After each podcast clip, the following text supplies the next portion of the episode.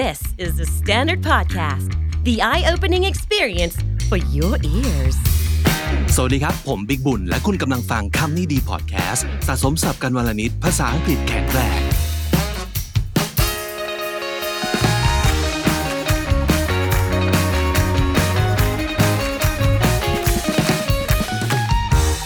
วันนี้เราจะมาจกสับกันนะครับ เราไม่ได้ทำการจกสับกันมานานนานแล้วนะฮะ แล้วก็ไปเจอ คลิปที่น่าสนใจนะครับจาก TED Talk มา วันนี้น่าจะเป็นสิ่งที่โดนใจหลายคน เพราะว่ามีอย่างหนึ่งที่ตอนนี้ทุกคนกำลังทำกันอย่าง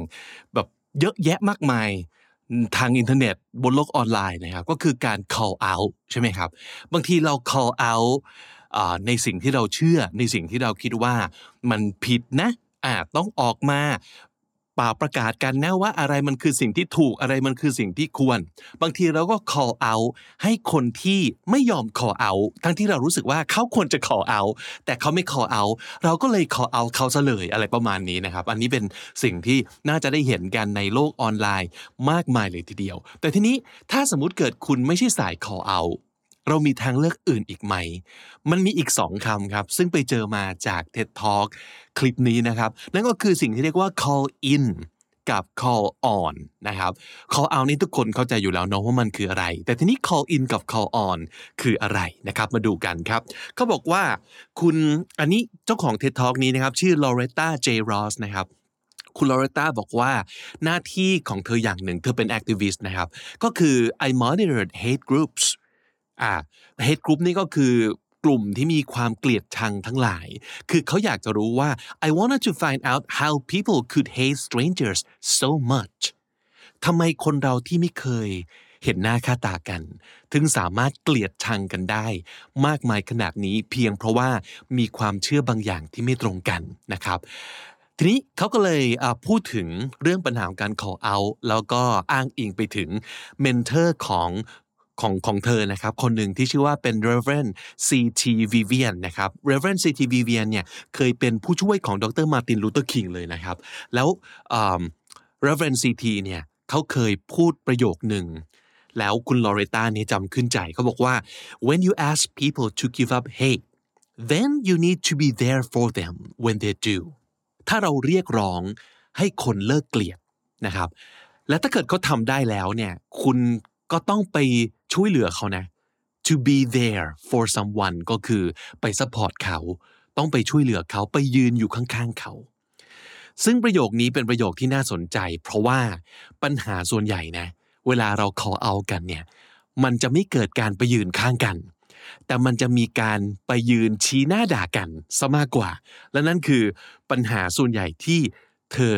สัมผัสได้ในสังคม ไม่ว่าจะเป็นยุคสมัยไหนนะครับเขาบอกว่า I really really want to build a culture and a world that invites people in instead of pushing them out It's called a calling in culture อย่างที่บอกการ call out เนี่ยมันเกิดการผลักไส มันเกิดการชี้หน้า มันเกิดการประกาศตัวเป็นศัตรูกัน ซึ่งจริงๆแล้วเนี่ยมันก็จะไม่ได้ผลอย่างที่ คุณอยากจะได้ ง่าย ๆ เลยก็คือ ถ้าเกิดคุณอยากให้เขาเห็นด้วยกับคุณ แล้วคุณเปิดฉากด้วยการยืนชี้หน้าด่าเขา มันจะไม่เกิดแน่นอนนะครับ เธอก็เลยบอกว่าขอนำเสนอ calling in culture เป็นวัฒนธรรมของการ call in นะครับ ไปดูกันครับว่าเธอพูดอะไรไปบ้าง Now, some people really do believe that the only way to do human rights work is the way they want, you know, my way or the highway. But the problem is when many different people think many different thoughts and they move in the same direction, that's a movement. But when many different people think one thought and they move in the same direction, that's a cult.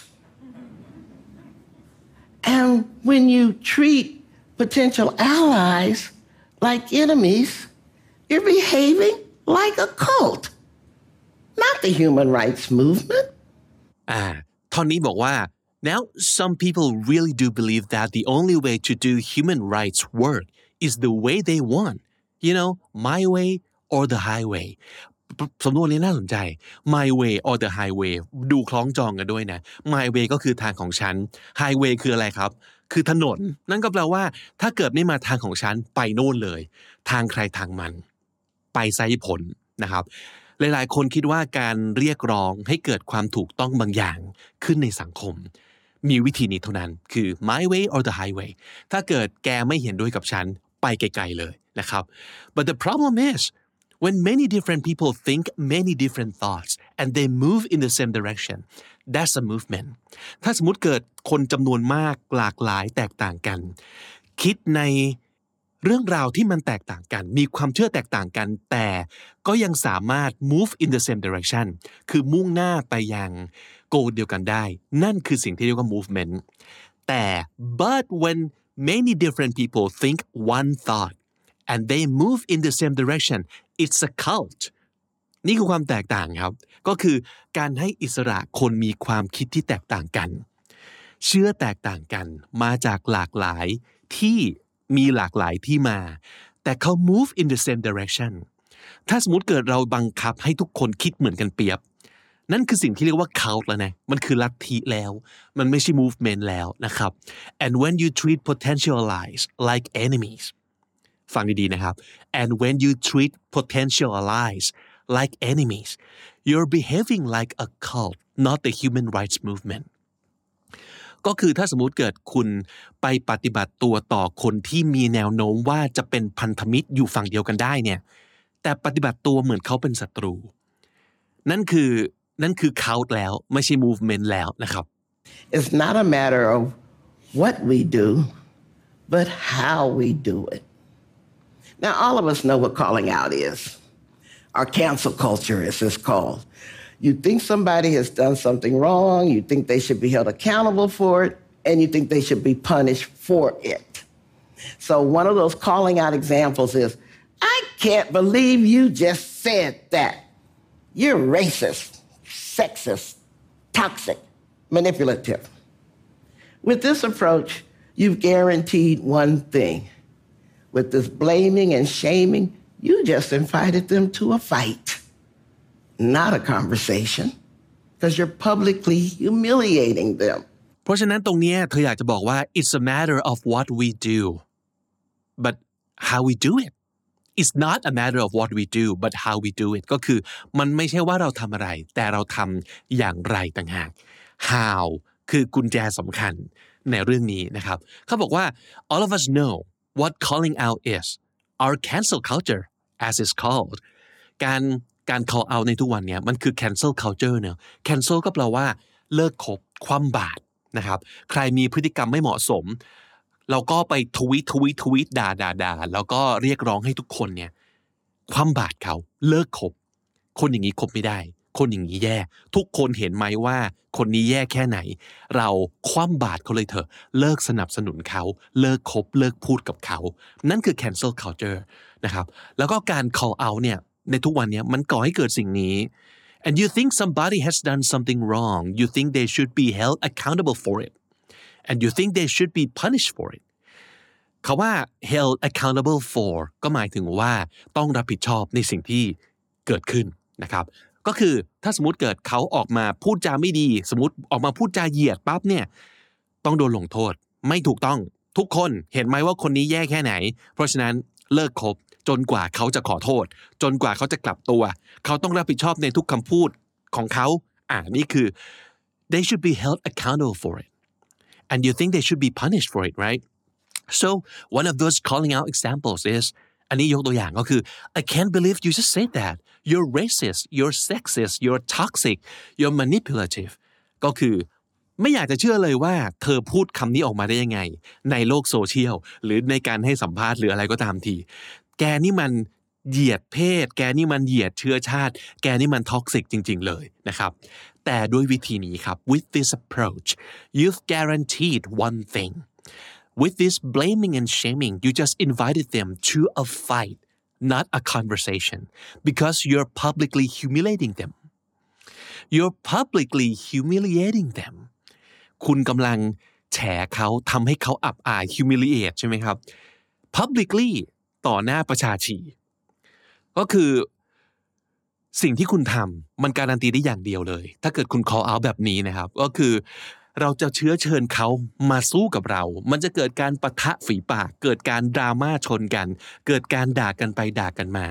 ไม่ใช่มาคุยกัน you're not inviting them to a conversation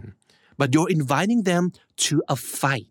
เพราะว่าสิ่งที่เราทำคือ blaming and shaming blaming คือโทษ โทษว่าแกผิด แกแย่นะครับ shaming คือแกถึงสิ่งที่แกทำนั้นมันน่าอายยิ่งนัก blaming and shaming คือตรงนั้นนะครับ เพราะฉะนั้นแง่ละไม่ว่าจะเป็นใครก็ตาม โดนคนจำนวนมากหรือว่าใครก็ไม่รู้มาชี้หน้าด่ามาแบบด่าเขาอะบนโซเชียลสารพัดเลย แน่นอนแล้วเขาก็ต้องป้องกันตัวไง สิ่งที่เกิดขึ้นคือเขาต้องป้องกันตัวนะครับ เพราะฉะนั้นมันจะไมีการคุยกันดีๆ แน่นอน นั่นคืออีกหนึ่งผลกระทบที่การ call out เนี่ยอาจจะทำให้มันเกิดการทะเลาะกัน แล้วไม่เกิดการเข้าใจกัน ไม่เกิดการไปยืนอยู่ข้างๆกันนะครับ ทีนี้สิ่งที่หลายๆ คนคิด เขาจึงตัดสินใจ call out มีอะไรบ้างหนึ่ง call outs should be used to hold powerful people accountable อันนี้คือสิ่งที่เราเห็นกับการ call out เซเลบการ call out นักการเมือง การ call out สื่อหรืออะไรต่างๆ ว่า แกมีแกเป็นคน powerful คำพูดของคุณนั้นเนี่ยมีคนฟังเป็นล้านๆเลยทำไมคุณไม่ออกมาพูดเรื่องที่คุณควรพูด ก็เลยโดน call out ซะเลยถูกไหมครับ เขาไม่ call out เขาเลยโดน call out เพราะว่าคนเหล่านี้เป็น powerful people อะอันนั้นข้อหนึ่งข้อสองคือ a lot of people are calling out out of fear เขาออกมา call out เพราะเขากลัว เขากลัวอะไร เขากลัวว่าถ้าเขาไม่ call out ที่สุดแล้วเขาจะโดนด่า นั่นก็คือความกลัว กลัวโดนยามเหมือนกัน อันที่สาม they're feeling that they need to belong to something เขาต้องมีฝักมีฝ่าย ต้องมีพวก ถ้าสมมติเกิดเขาไม่สังกัดใครเลยอะ มันรู้สึกเหมือนแบบมันล่องลอยอะ เขาต้องการ ได้ชื่อว่าสังกัดอยู่กับฝั่งที่ถูกต้อง หรือฝั่งที่เขาเชื่อ เขาเลยรู้สึกว่าเป็นหน้าที่ที่เขาต้องขอเอา ถ้าเกิดเขาอยู่ฝั่งนี้สมมติแบบฝั่งคนที่แบบมีคุณธรรม ฝั่งประชาธิปไตยฝั่งคนรุ่นใหม่ ฝั่งคนรักชาติ หรืออะไรก็ตามทีที่เขาคิดว่าเป็นกลุ่มก้อนที่เขาอยากสังกัดอยู่ พอเขาอยากจะสังกัด เขาก็เลยต้องทำหน้าที่ให้สมกับเป็นหนึ่งในเมมเบอร์ของกลุ่มนี้ เขาก็เลยต้องขอเอานะครับอันที่สามคือ and some people think that they'll feel better about themselves if they put somebody else down การ put someone down ก็คือ การเหยียบใครสักคนหนึ่ง การถล่มใครสักคนหนึ่ง การบอกว่าแกมันแย่ทำให้เขารู้สึกดีขึ้น เขารู้สึกเป็นคนดีทันที ถ้าเกิดเขาสามารถชี้หน้า แล้วบอกว่าใครไม่ดีอย่างไรได้นะครับ อีกอันหนึ่งคือ then there's so there are too many people in my opinion in my opinion ในที่ก็คือคุณลอเรต้าที่เป็นเจ้าของเดททอกนี้นะครับเขาบอกว่า a lot of people think that they can become famous by defaming somebody else คาว่า famous ก็คือโด่งดังคำว่า fame แปลว่าชื่อเสียงใช่ไหมครับ famous คือมีชื่อเสียงโด่งดัง defame คำว่า d เป็น prefix ที่ส่วนใหญ่ไปอยู่หน้าคำว่าอะไรก็จะแปลว่าไม่ดีนะครับ เพราะฉะนั้น defame แปลว่าทำให้เสื่อมเสียชื่อเสียง หรือแปลว่า ไปหมิ่นประมาทนะครับหลายๆคนซึ่งก็เยอะกว่าที่คิดไว้หรือว่าอยากให้เป็นเนาะเห็นได้อย่างชัดเจนเลยว่า จะรู้สึกว่าตัวเองดังถ้าออกมาด่า อันนี้ไม่ได้บอกว่าคนที่ call out เนี่ยมีคุณสมบัติเหล่านี้หรือดีหรือไม่ดีนะ แต่หลาย ๆ คน ใช้การ call out เป็นอาวุธ แล้วอาวุธเนี้ยมันทำร้ายเพื่อนมนุษย์ด้วยกันทำร้ายคนที่อยู่ร่วมสังคมเดียวกัน แล้วเขาก็ไม่ได้ call out ด้วยเจตนาที่โอเคอะอย่างที่เห็นเขา call out เพราะเขากลัว เขา call out เพราะว่าเขาอยากมีสังกัด เขา call out เพราะเขาอยากรู้สึกแบบ ตัวเองจะรู้สึกดีขึ้นถ้าได้ด่าคนอื่น หรือว่า พอเราไปด่าคนอื่นเนี่ย เฮ้ย มีคนรีทวีตมาเป็นหมื่นเลยว่าเฮ้ยกูดังแล้ว เออ อันนั้นเป็นสิ่งที่คุณลอเรต้าตั้งข้อสังเกตเอาไว้ เกี่ยวกับเรื่องวัฒนธรรม การ cancel หรือการ call out ซึ่งเอาจริงนะครับ มันอยู่ในทุกบริบทของสังคม ทุกที่ที่มีมนุษย์รวมกัน ไม่ว่าจะเป็นสังคมบ้านเราหรือว่าบ้านใครก็ตามทีนะฮะอะไปฟังกันต่อฮะว่า ถ้าสมมติเกิดไม่ call out ทำอะไรแทนได้บ้าง Calling in is a phrase invented by Lone Tran. And basically, a call in is a call out done with love. So when you think somebody has done something wrong and you want to hold them accountable, you don't react with anger or hate. You just remain calm and look at them and say, and you can do this online and in person too. Forget that part. But you just look at them calmly and you tell them, that's an interesting viewpoint. Tell me more. With that, you've invited them into a conversation instead of a fight. And you don't have to agree with somebody to offer them loving attention. All you're admitting at that moment is that there's a possibility that they're as complicated as you are. And everybody deserves to be heard and to be respected. ขอนำเสนอคาว่า call in นะครับ calling in is a phrase invented by Lone Tran ให้เครดิตไว้ด้วยนะครับ ไม่ได้เป็นคนคิดเอง แต่ว่าคุณ Lone Tran เป็นคนคิดสำนวนนี้ขึ้นมา and basically a call in is a call out done with love แค่นั้นเองคือสิ่งข้อแตกต่าง มันก็เป็นการ call out ในรูปแบบหนึ่ง แต่ว่าทำด้วยความรัก ไม่ได้ทำด้วยการชี้หน้าด่า นะครับ so when you think somebody has done something wrong and you want to hold them accountable you don't react with anger or hate มันเหมือน call out เลยก็คือ call out เวลาเราเห็นว่าเอ้ยไม่มีคนทำอะไรไม่ถูกต้องเนี่ยเราไม่เข้าไป treat เขาหรือไม่เข้าเข้าหาเขาด้วยความโกรธเกลียด call out อะหลายครั้งเนี่ยมันมันใช้ความโกรธเกลียด ก็คือเข้าไป attack แล้วก็ hate speech เลยทีเดียวนะครับ แต่ ไม่เราไม่ทำอย่างนั้นเขาบอกว่า you just remain calm and look at them and say that's an interesting viewpoint tell me more พูดกับเขาอย่าง calmly อย่างมีสติไม่ด่า ไม่ใช้คำหยาบนะครับ เราอาจจะบอกว่า เออ ก็เป็นความคิดที่น่าสนใจนะ ไหนอธิบายมาอีกสิว่าทำไมเธอถึงพูดอย่างนั้นทำไมเธอถึงไม่ทำอย่างนั้น ขอเข้าใจหน่อย tell me more นะครับ แล้วด้วยวิธีการนี้มันคือการ invite someone into a conversation instead of a fight and the most important thing is that you don't have to agree with them การที่เราขอให้เขาอธิบายเพิ่มเติม ไม่ได้แปลว่าเราต้องยอมรับนะ ไม่ได้แปลว่าเราจำเป็นต้องเห็นด้วย แต่เราต้องฟังครับ all you're admitting at the moment is that there's a possibility that they're just as complicated as you are and everybody deserves to be heard and to be respected ประเด็นคือตรงนี้ ทุกคนสมควรได้รับการเคารพ และสมควรได้รับการฟัง อะไรอะไรก็ตามมันอาจจะไม่ขาวและดำง่าย ๆ มันอาจจะมีความเทาซึ่งตรงนี้คือสิ่งที่เราต้องยอมรับว่า บางทีเราเองก็เป็นเหมือนกัน มันไม่ใช่แบบถูกผิดแล้วจบ มันมีอะไรตรงกลาง มันมีสิ่งที่ต้องอธิบายกันนะครับ เพราะฉะนั้น บางทีมันอาจจะเป็นสิ่งที่ complicated มากกว่าที่เราคิดนะครับ และอย่างที่บอก everybody deserves to be heard and to be respected และนอกจากนั้นนะครับ นอกเหนือจากการ call out กับ call in แล้วยังมีออปชันที่ 3 อันนี้คือการ call on การ call on ที่ว่าเนี่ย call on นะ โดยสำนวนมันแปลว่า to make a request คือการร้องขอ นะครับการร้องขออะไรสักอย่างหนึ่งแล้วเขาบอกว่าทั้งหมดนี่ยมันเป็นเรื่องของสเปกตรัมครับสเปกตรัมก็คือเฉดความเข้มข้นนะก็คืออาจจะมีแบบ hardcore มีแบบกลางๆ มีแบบ soft ๆนั่นคือสเปกตรัมเขาบอกว่า we can use this calling in calling out calling on approach as part of the spectrum of responses we can make to each other เราเลือกได้นะว่า อ๋อ ถ้าถ้าเป็นคนที่ แรงมาเบอร์นี้ หรือว่าในกรณีนี้ เราจะ call out เลย หรือว่าเราจะ call in หรือว่าเราจะ call on ดีนะครับ เราไปฟังเรื่องของการ call on ครับ One time, I misgendered a student in my class, and I froze in shame because I expected the student to jump down my throat. 'Cause misgendering somebody is a really big deal nowadays. And instead, the student looked at me and offered me grace by saying, Oh, that's all right, Professor. I misgender myself sometimes. An 18 year old showing me grace. Now, I believe that one of the most effective expressions of calling in is forgiveness. อ่ะก่อนอื่นนะครับ คุณลอเรต้ายกตัวอย่างว่า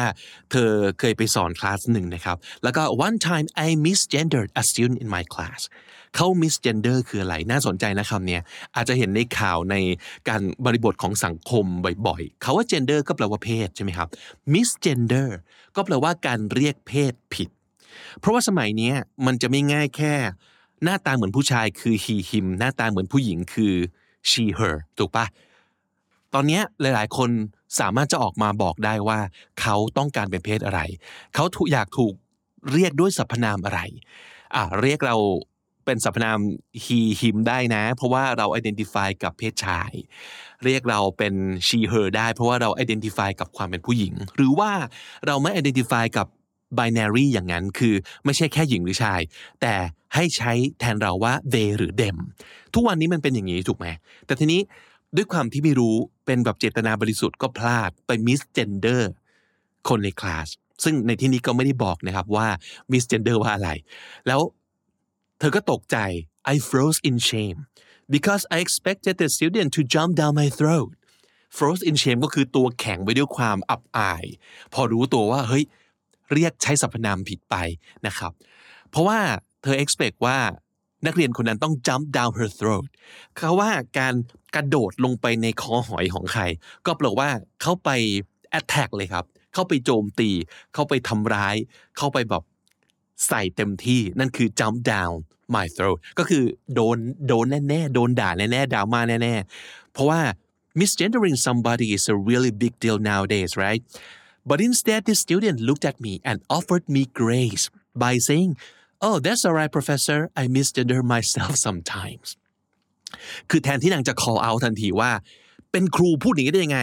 ไม่รู้หรือว่าฉันควรจะต้องถูกเเรียกด้วย gender ที่ถูกต้อง เธอไม่ call out อย่างนั้นนะครับ แต่เธอกลับ offer her grace การ offer ใครสักคนหรือว่าโชว์ใครสักคน grace เนี่ยก็คือช่วยรักษาหน้าครับ ช่วยรักษาหน้าก็คือไม่โวยวายให้เขาเสียหน้า เธอก็บอกว่าอ๋อไม่เป็นไรไม่เป็นไรฮะศาสตราจารย์ เพราะว่าฉันเองก็มิสจันเดอร์ตัวเองบ้างเหมือนกัน เออเป็นการแบบเล่นโจ๊กไปอะแล้วก็ทำรักช่วยรักษาหน้า professor ท่านนี้ด้วยนะครับ นี่ไงบรรยากาศมันก็จะโอเคทันที โดยที่ professor ท่านนี้คุณลอเรต้าเนี่ยก็จะจำฝังใจเลยว่า เอ้ย คราวหน้าอย่าพลาด แต่ด้วยความที่อีกฝั่งหนึ่งเนี่ยก็ช่วยรักษาหน้านะครับ ไม่ถล่มไม่เหยียบให้จมดิน เธอก็ยังมีที่ยืนในสังคมถูกไหมเออ เธอก็เลยได้บทเรียนว่า now I believe that one of the most effective expressions of calling in is forgiveness นั่นก็คือไม่ว่าคุณจะ call out call in ใครก็ตามครับ สิ่งสำคัญที่คุณต้องมีคือพร้อมจะให้อภัย พร้อมให้อภัยกับคนที่เขาอาจจะพลาดด้วยเจตนาบริสุทธิ์ พร้อมให้อภัยกับคนที่ไม่รู้จริง ๆ พร้อมให้อภัยกับคนที่ยังมีความคิดไม่ตรงกับเรา ซึ่งในมุมของเราก็รู้สึกว่าเขาผิดแหละ แต่ก็พร้อมจะให้อภัยเขาไงเพราะว่าเฮ้ยเรื่องอย่างเงี้ยบางทีคนเรามันก็อาจจะไม่รู้จริง ๆ นะ ใช่ไหมครับ ตัวอย่างของการ call on ครับลองไปฟังครับ Uncle Frank, I know you. I love you. I respect you. And what I know about you is that you'd run into a burning building and save somebody if you could. And you wouldn't care what race that person is, you wouldn't care whether they were gay or an immigrant. So, Uncle Frank, that's the man I love and respect. So tell me, how can I reconcile that good Uncle Frank I know you are with the words that just came out of your mouth? You haven't called him in, you haven't called him out. You called on him to decide how he's going to be. อะตรงนี้เล่าเรื่องจริงที่เกิดขึ้นก็คือมีอังเคิลแฟรงค์ท่านหนึ่ง ซึ่งเป็นญาติญาติมาที่บ้านก็จะเป็นงานรวมญาตินะครับ แล้วก็อังเคิลแฟรงค์ท่านนี้ก็เผลอเล่นมุกเหยียดนะอันในที่นี้ก็คือเล่นมุกเหยียดเชื้อชาติไป แล้วก็คุณลอเรต้านะครับแทนที่จะเลือกวิธีการ call call out หรือ call in เธอใช้วิธี call on โดยการบอกว่า อันนี้คือคำพูดที่เธอพูดนะครับเขาบอกว่า Uncle Frank I know you I love you I respect you ลุงแฟรงค์หนูรู้จักลุงนะ ฉันรู้จักลุงนะ แล้วฉันก็รักลุง ฉันนับถือลุง and what I know about you is that you'd run into a burning building and save somebody if you could and you wouldn't care what race that person is you wouldn't care whether they were gay or an immigrant ก็คือเท่าที่ฉันรู้จักลุง ลุงเป็นคนดีมาก ๆ แล้วเราก็นับถือลุง และรับประกันได้เลยว่า ลุงแฟรงค์ที่เรารู้จักเนี่ย คือคนที่ถ้าเกิดมีไฟไหม้ ลุงจะวิ่งเข้าไปช่วยคนที่อยู่ในบ้านที่ไฟไหม้นั้น โดยไม่แคร์ว่าคนคนนั้นเนี่ยจะเชื้อชาติอะไร จะเป็นเกย์หรือไม่ เป็นผู้อพยพหรือไม่ แต่ทีนี้ so Uncle Frank That's the man I love and respect. So tell me, how can I reconcile that good Uncle Frank that I know you are with the words that just came out of your mouth? คุณลอริต้าโยนคำถามกลับไปว่า แต่ทีนี้จะให้หนูทำอย่างไร จะให้ฉันทำอย่างไรนะครับ ฉันจะ reconcile reconcile แปลว่า การยอมรับทั้งที่รู้อยู่แก่ใจว่า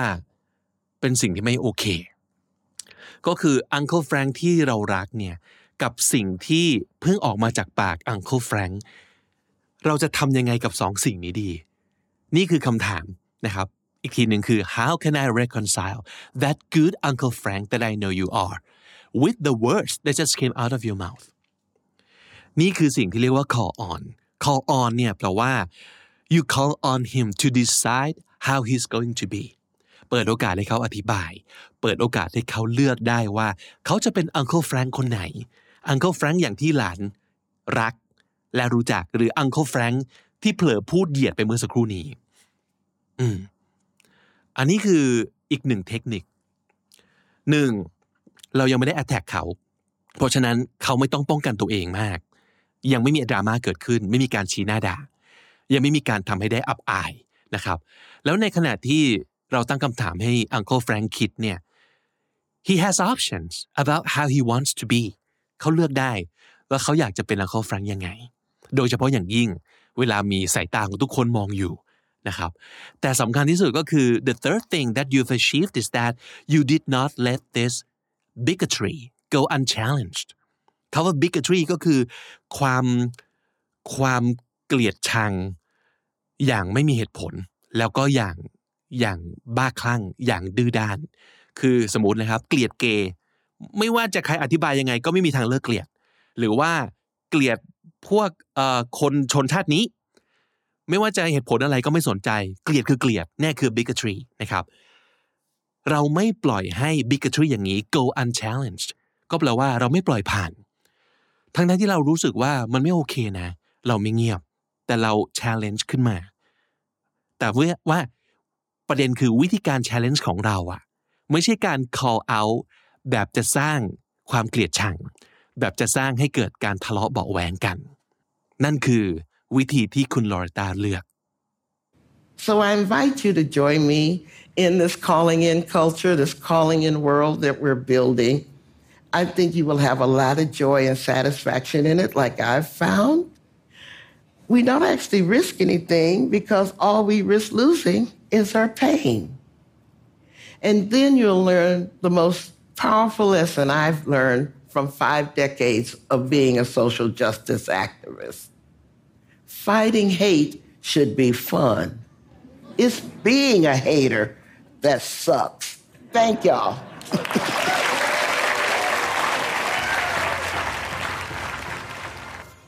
สุดท้ายแล้วนี่ท่อนจบที่น่าประทับใจมากๆเขาบอกว่า ในที่สุดเขาได้เรียนรู้ว่า fighting hate should be fun การต่อสู้กับความเกลียดชังนั้น ควรจะเป็นเรื่องสนุก and it's being a hater that sucks การเป็นเฮเตอร์การเป็นคนที่เต็มไปด้วยความเกลียดชังต่างหาก ที่เป็นสิ่งที่มันแย่เหลือเกิน เพราะฉะนั้นจากการตีความตรงนี้นะ ผมคิดว่า สิ่งที่เขาอาจจะอยากบอกก็คือ เราไม่ควรต่อสู้ความเกลียดด้วยความเกลียด เราไม่ควรต่อสู้กับความไม่โอเค ด้วยความโกรธแล้วก็อารมณ์ที่แบบขุ่นข้องหมองใจ แล้วไม่เชื้อเชิญให้อีกฝ่ายหนึ่งอยากจะมาเป็นพวกเดียวกับเราเลยนะครับ นั่นก็คืออีกอีกขนทางหนึ่งมั้ง จากคาว่า call out ที่หลายคนคุ้นเคย ลองใช้วิธี call in ชวนเขามาอยู่ เป็นฝั่งเดียวกับเรา หรือ call on เรียกร้องนะครับ หรือว่าขอร้องให้เขาคิดพิจารณาตัวอีกทีหนึ่ง นั่นก็คืออีก 2 ออปชันที่เราน่าจะใช้ได้ โดยเฉพาะอย่างยิ่งในบริบทบ้านเมืองของเราในเวลานี้ครับ วันนี้สับเพียบเลยนะครับคำแรก call out ทุกคนรู้จักดีอยู่แล้วก็คือ การชี้บอกเลยว่าคุณทำอะไรผิดนะครับ ออกมารับผิดชอบแก้ไขตัวเองนะ นั่นคือการ call out ส่วน call in ก็คือการเชื้อเชิญ ให้อีกฝั่งหนึ่งเนี่ยอธิบายแล้วก็มีบทสนทนากับเราเพื่อจะก่อให้เกิดความเข้าใจมากขึ้น ส่วนคาว่า call on ก็คือการเรียกร้องนะครับให้เขาพิจารณาตัวเอง หรือว่าการตั้งคำถามกลับไป แล้วให้เขาสามารถเลือกได้ว่าเขาอยากจะเดินสายไหนต่อไปนะครับ is my way or the highway สำนวนนี้ดีมากเลยก็คือ ถ้าสมมติเกิดไม่มาทางเดียวกับฉันก็ไปให้พ้นเลย ดีในที่นี้ไม่ได้แปลว่าควรทำหรือไม่ควรทำนะ แต่ว่าอย่างน้อยมันเป็นสำนวนที่เอาไว้ใช้ได้ว่า เอ๊ะ เราควรจะ my way or highway ดีไหมนะนะครับ The cancel culture ก็แปลว่า เป็นวัฒนธรรมของการคว่ำบาตรนะครับ จับมือกันคว่ำบาตรเลิกคบเลิกสนับสนุนคนที่ทำในสิ่งที่ไม่ถูกต้องในสายตาของสังคมนะครับ to hold someone accountable for something ก็คือ การเรียกร้องให้ใครสักคนรับผิดชอบ ในการกระทำหรือว่าคำพูดของเขา blaming and shaming ก็คือการโทษแล้วก็การทำให้อับอายนะครับ publicly humiliate someone ก็คือการทำให้ใครสักคนอับอายขายขี้หน้าต่อหน้าประชาชีครับ do something out of fear การทำอะไรสักอย่าง เพราะเรากลัว put someone down ก็คือการเหยียบย่ำ นะครับ การทำให้ใครสักคนเนี่ยพลาดท่า เสียท่าหรือว่าพ่ายแพ้ไป to put someone down เป็นการอาจจะทำด้วยการแบบใช้คำพูดก็ได้นะ ไปดูถูกไปด่าเขาให้มันจมดินไปเลยนะครับ defame ก็แปลว่าทำให้เสื่อมเสียชื่อเสียง หรือว่าแปลว่า หมิ่นประมาทครับ spectrum คำนี้ก็คือเป็นความเข้มความอ่อนที่มันแตกต่างกัน ในเรื่องราวเดียวกันเราจะทำหนักๆ หรือว่าทำกลางๆ หรือว่าทำ soft ๆก็ได้ นั่นคือ spectrum นะครับ misgender ในที่นี้เป็น verb แปลว่าการเรียกเพศของใครสักคนผิด หรือว่าการใช้สรรพนามผิดนั่นเอง jump down someone's throat ก็คือบุกเข้าถล่มครับ หรือว่าโจมตีหรือว่าด่าซัดกันให้คว่ำกันไปข้งหนึ่งนั่นคือ jump down someone's throat ก็คือเข้าไปเล่นงานเลยนั่นเองนะครับ offer หรือว่า show someone grace ก็คือช่วยรักษาหน้าไม่ทำให้เขาอับอายนะครับ reconcile ในที่นี้ก็แปลว่าเป็นการพยายามยอมรับในสิ่งที่เราคิดว่ามันไม่โอเค bigotry ก็คือความเกลียดชังที่ไม่มีที่มา แล้วก็ดื้อด้านมาก แล้วก็หัวแข็งมากไม่ยอมเปลี่ยนจุดยืนในเรื่องความเกลียดนี้เลยนะครับนั่นคือ bigotry